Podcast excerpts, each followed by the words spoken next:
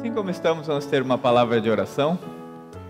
Pai querido, nós acabamos de declarar que a tua palavra é lâmpada para os pés e luz para o caminho.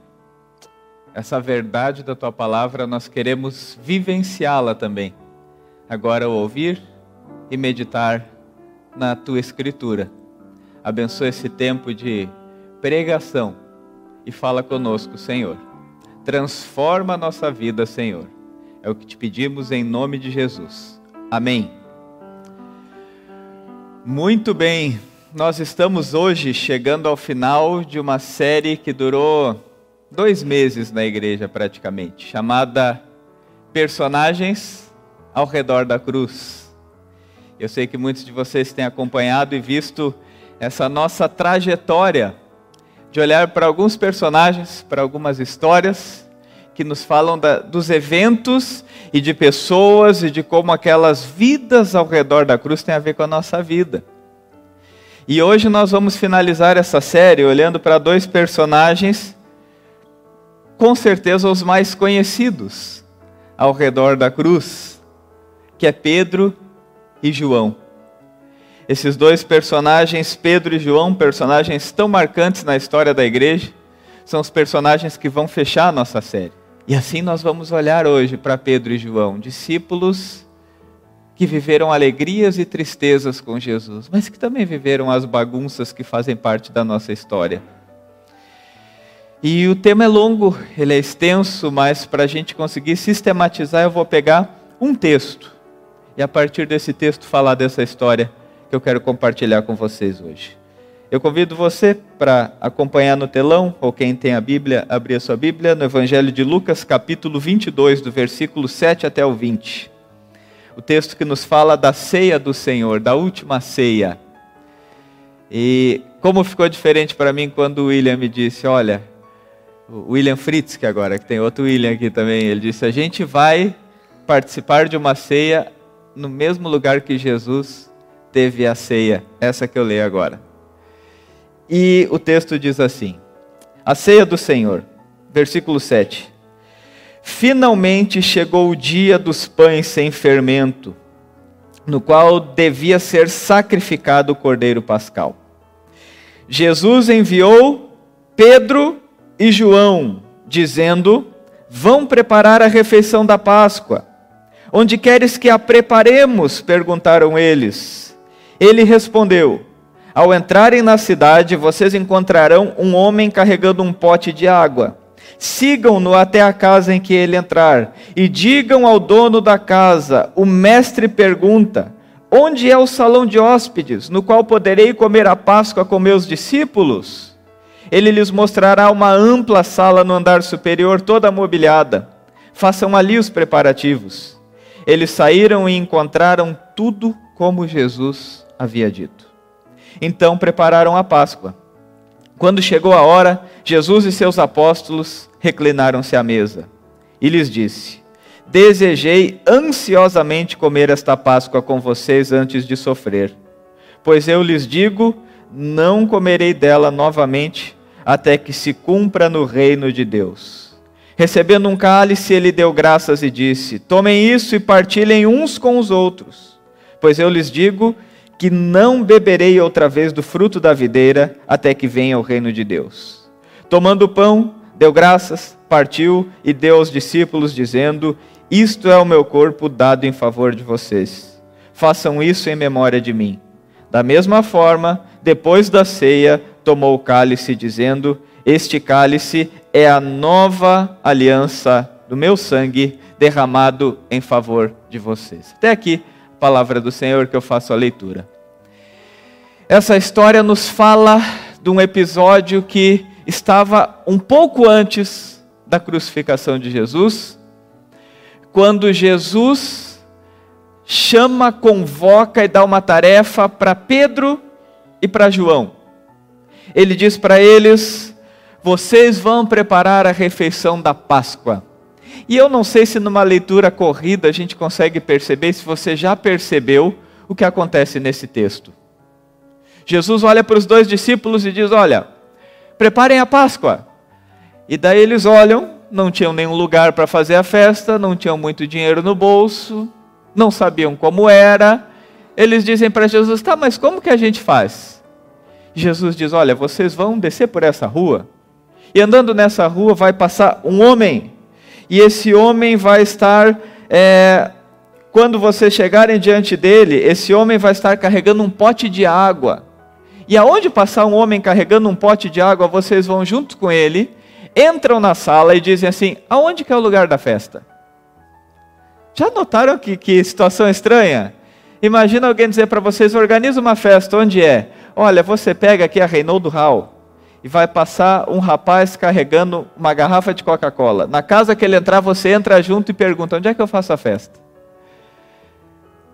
eles estavam testemunhando um sobrenatural, um milagre da obediência. Um milagre que nos mostrava a dependência desses homens em Jesus. O quanto eles de fato reverenciavam Jesus e, e queriam servir a Jesus e acreditavam nas palavras de Jesus, porque ali eles não pensaram, Ih, mas será que vão falar com a gente? Será que é mesmo? Mas tanta gente passa carregando. Não, eles não fizeram nenhuma dessas perguntas. Eles só foram, chegaram no lugar e falaram: onde é que é a festa? E o homem mostrou o lugar da festa, então eles prepararam essa última refeição da Páscoa, e nesse lugar eles participaram da última ceia. Fica como desafio você ler todo Lucas 22 em casa. Mas a primeira coisa então que esse texto nos mostra é no último episódio que Jesus teria com seus discípulos, ele dá uma tarefa para Pedro e para João. Homens que amavam Jesus, que estavam aprendendo a amar Jesus, que tinham uma vida sabendo que eram amados por Jesus, mas que viviam as suas confusões pessoais as suas bagunças, seus, seus atrapalhos, os seus erros. O primeiro deles, João. O texto da leitura que William fez, ele está resumido aqui a partir do versículo 24.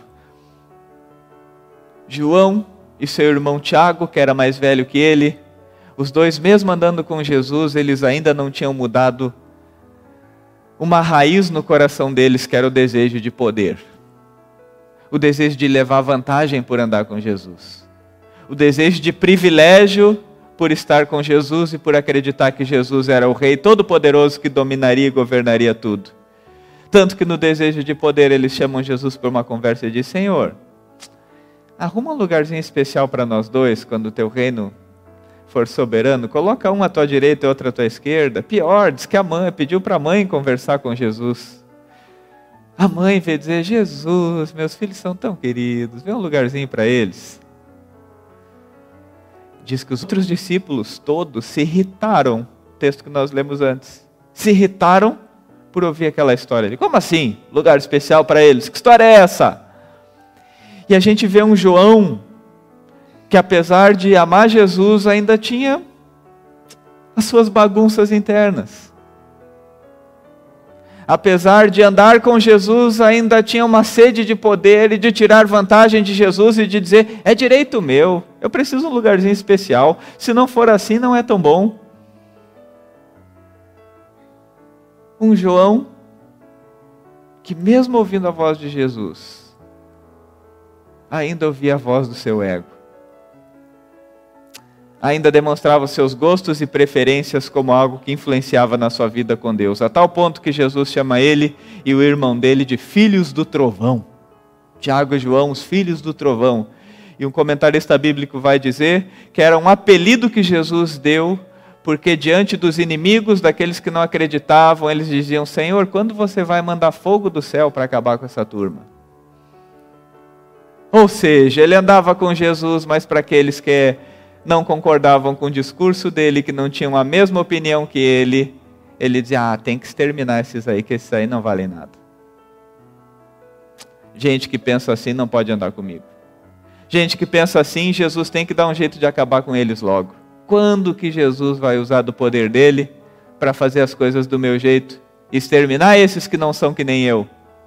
E quando que Jesus vai usar do seu poder para dar um privilégio para mim?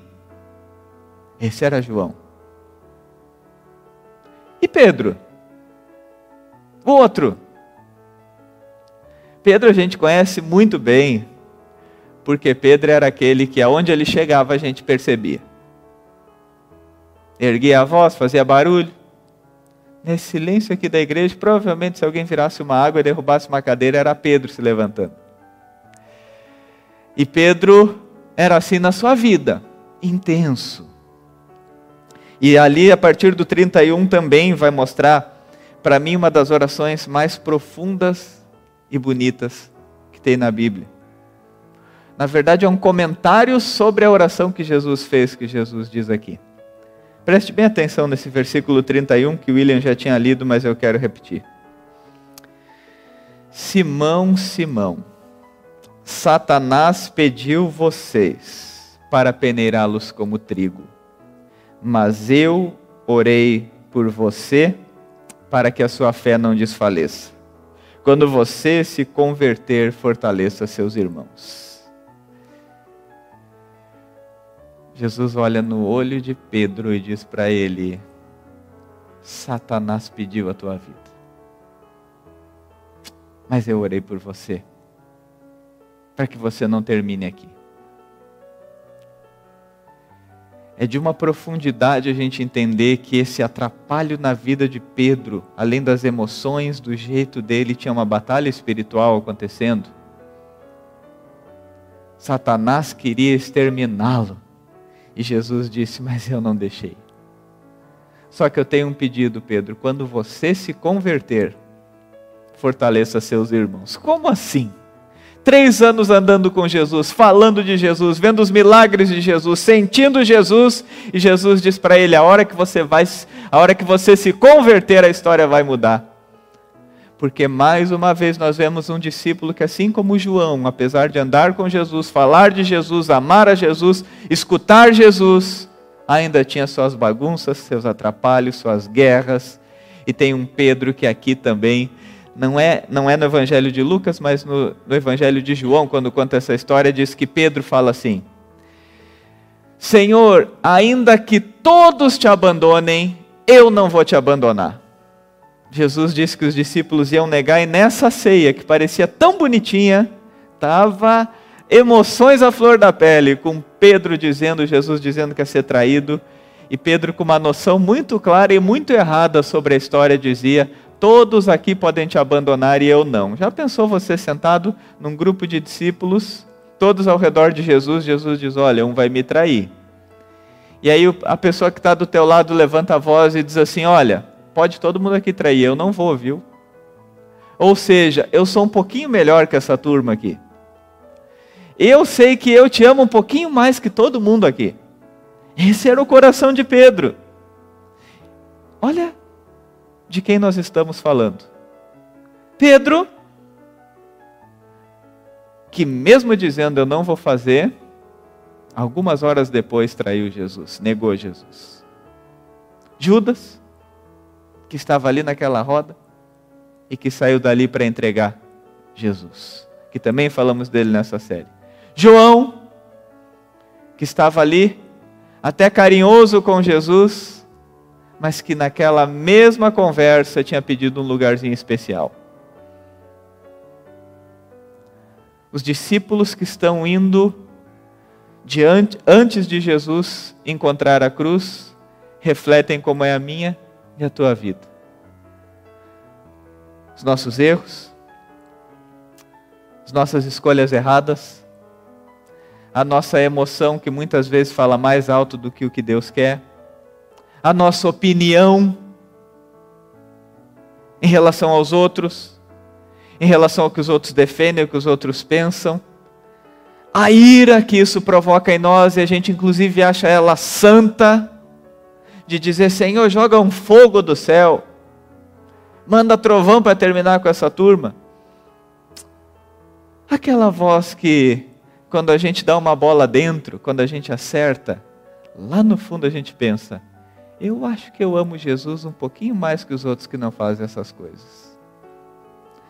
Eu acho que do jeito que eu venho na igreja, eu amo a Jesus um pouquinho mais do que aqueles que eu não vejo aqui todo domingo.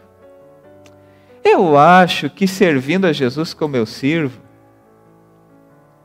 aqueles que não fazem isso não são tão bons assim. essas histórias, essas emoções, esses sentimentos de Pedro e João vão levando Jesus à cruz. E lá naquela cruz, a gente vê que Jesus morreu pelos pecados de Judas, morreu pelo pecado de Herodes, de Pilatos, de Barrabás, de Tomé, da multidão que gritava: crucifica-o.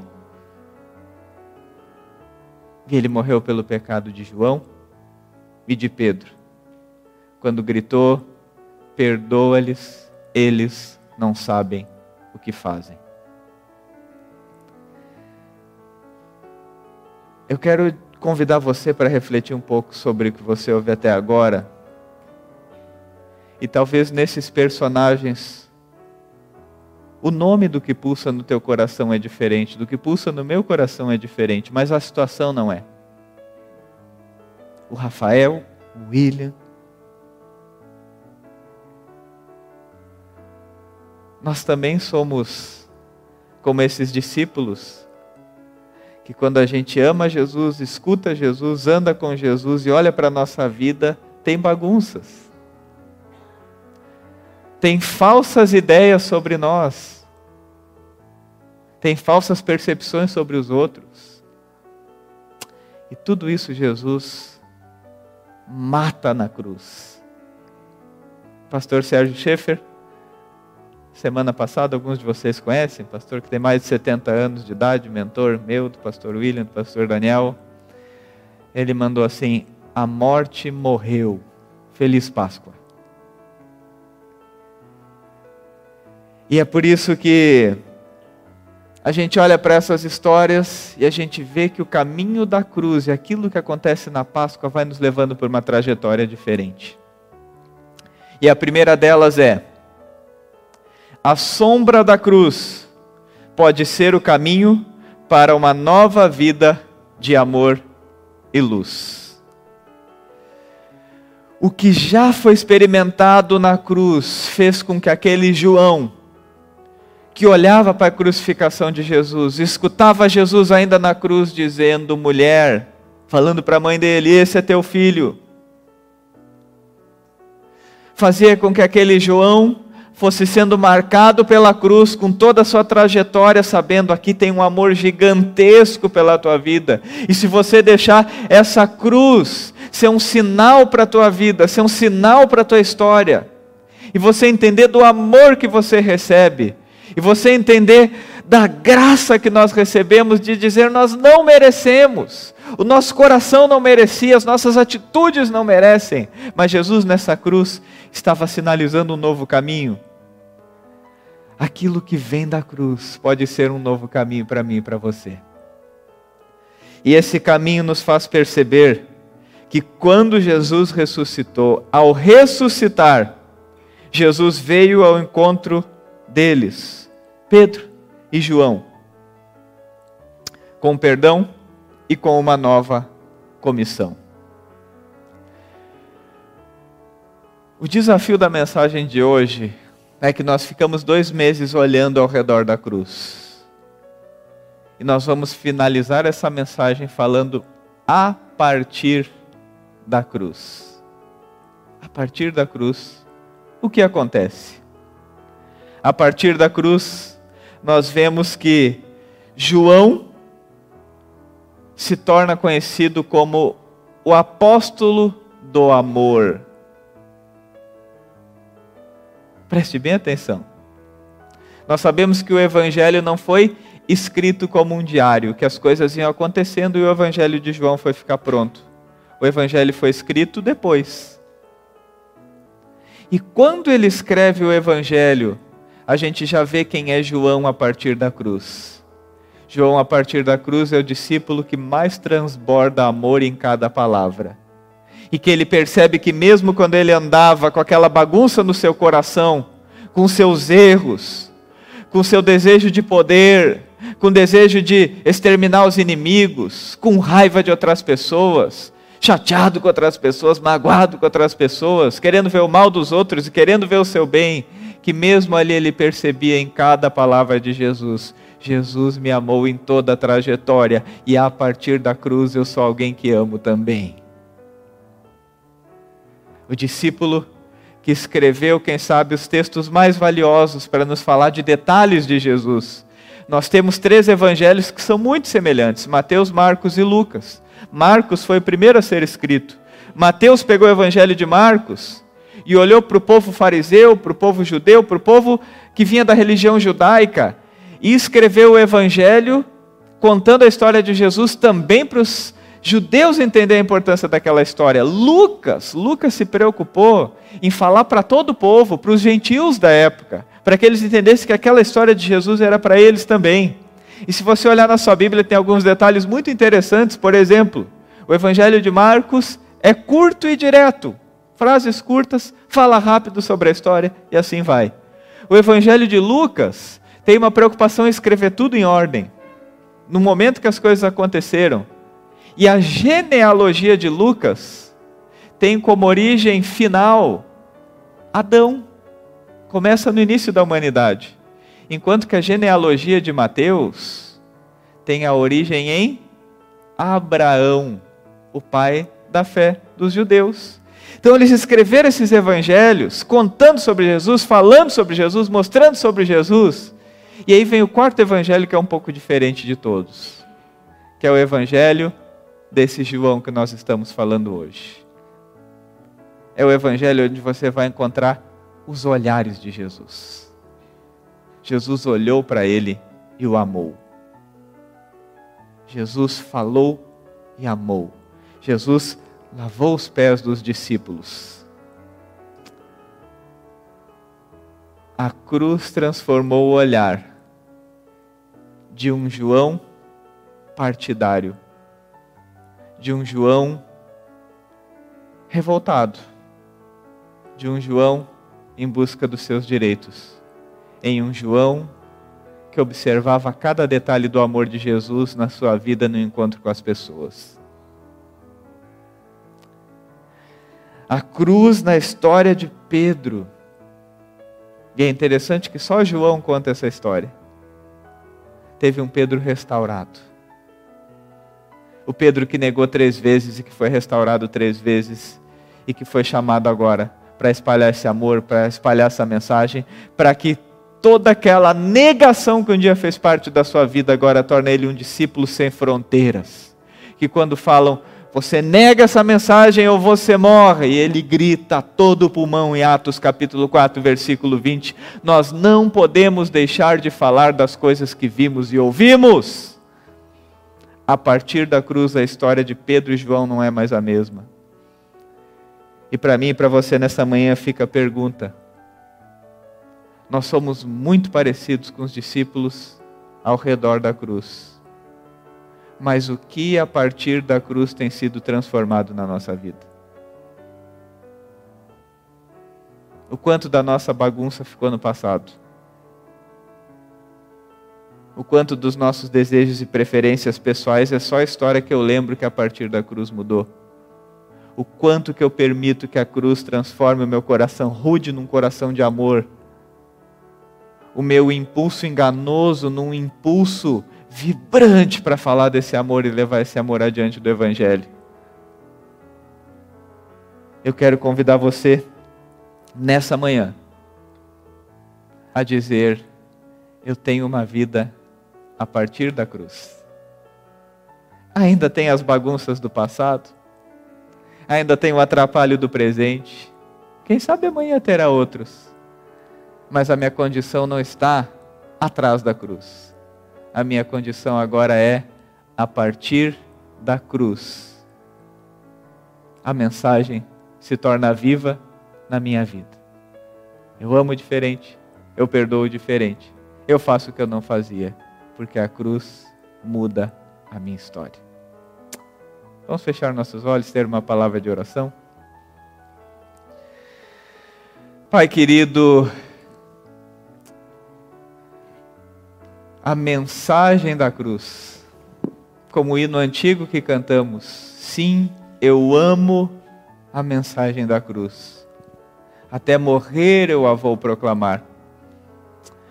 Ó oh, Senhor, Nós olhamos ao redor da cruz esses personagens, essas histórias, essas vidas,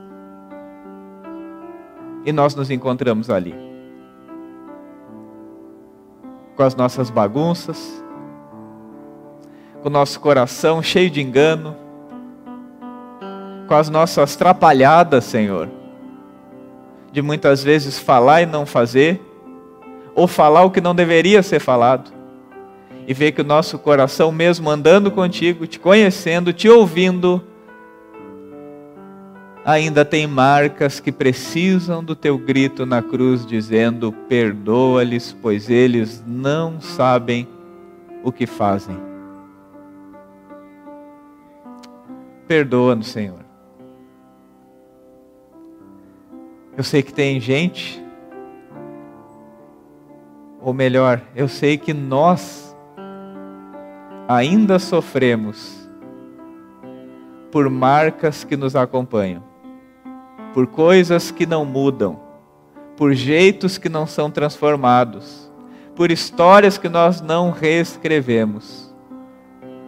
Mas hoje eu peço mais uma vez pelo agir do Teu Espírito Santo em nós nos levando a viver a partir da cruz.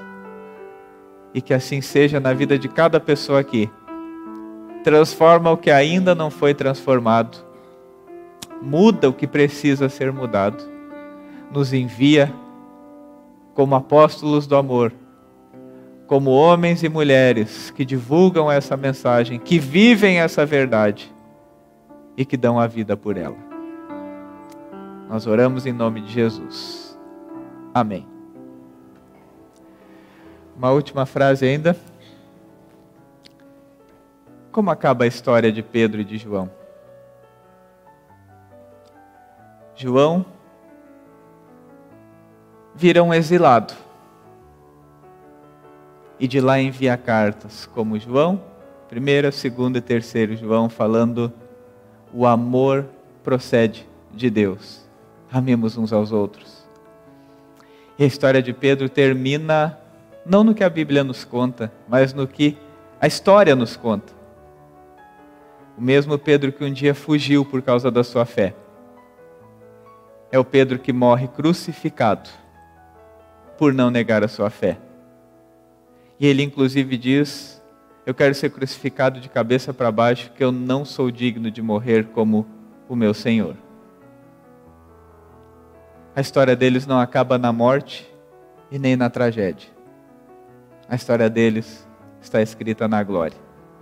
E que esse amor da cruz seja alimento, força para mim e para a tua vida, para a gente dizer: Eu quero viver a partir da cruz. Amém?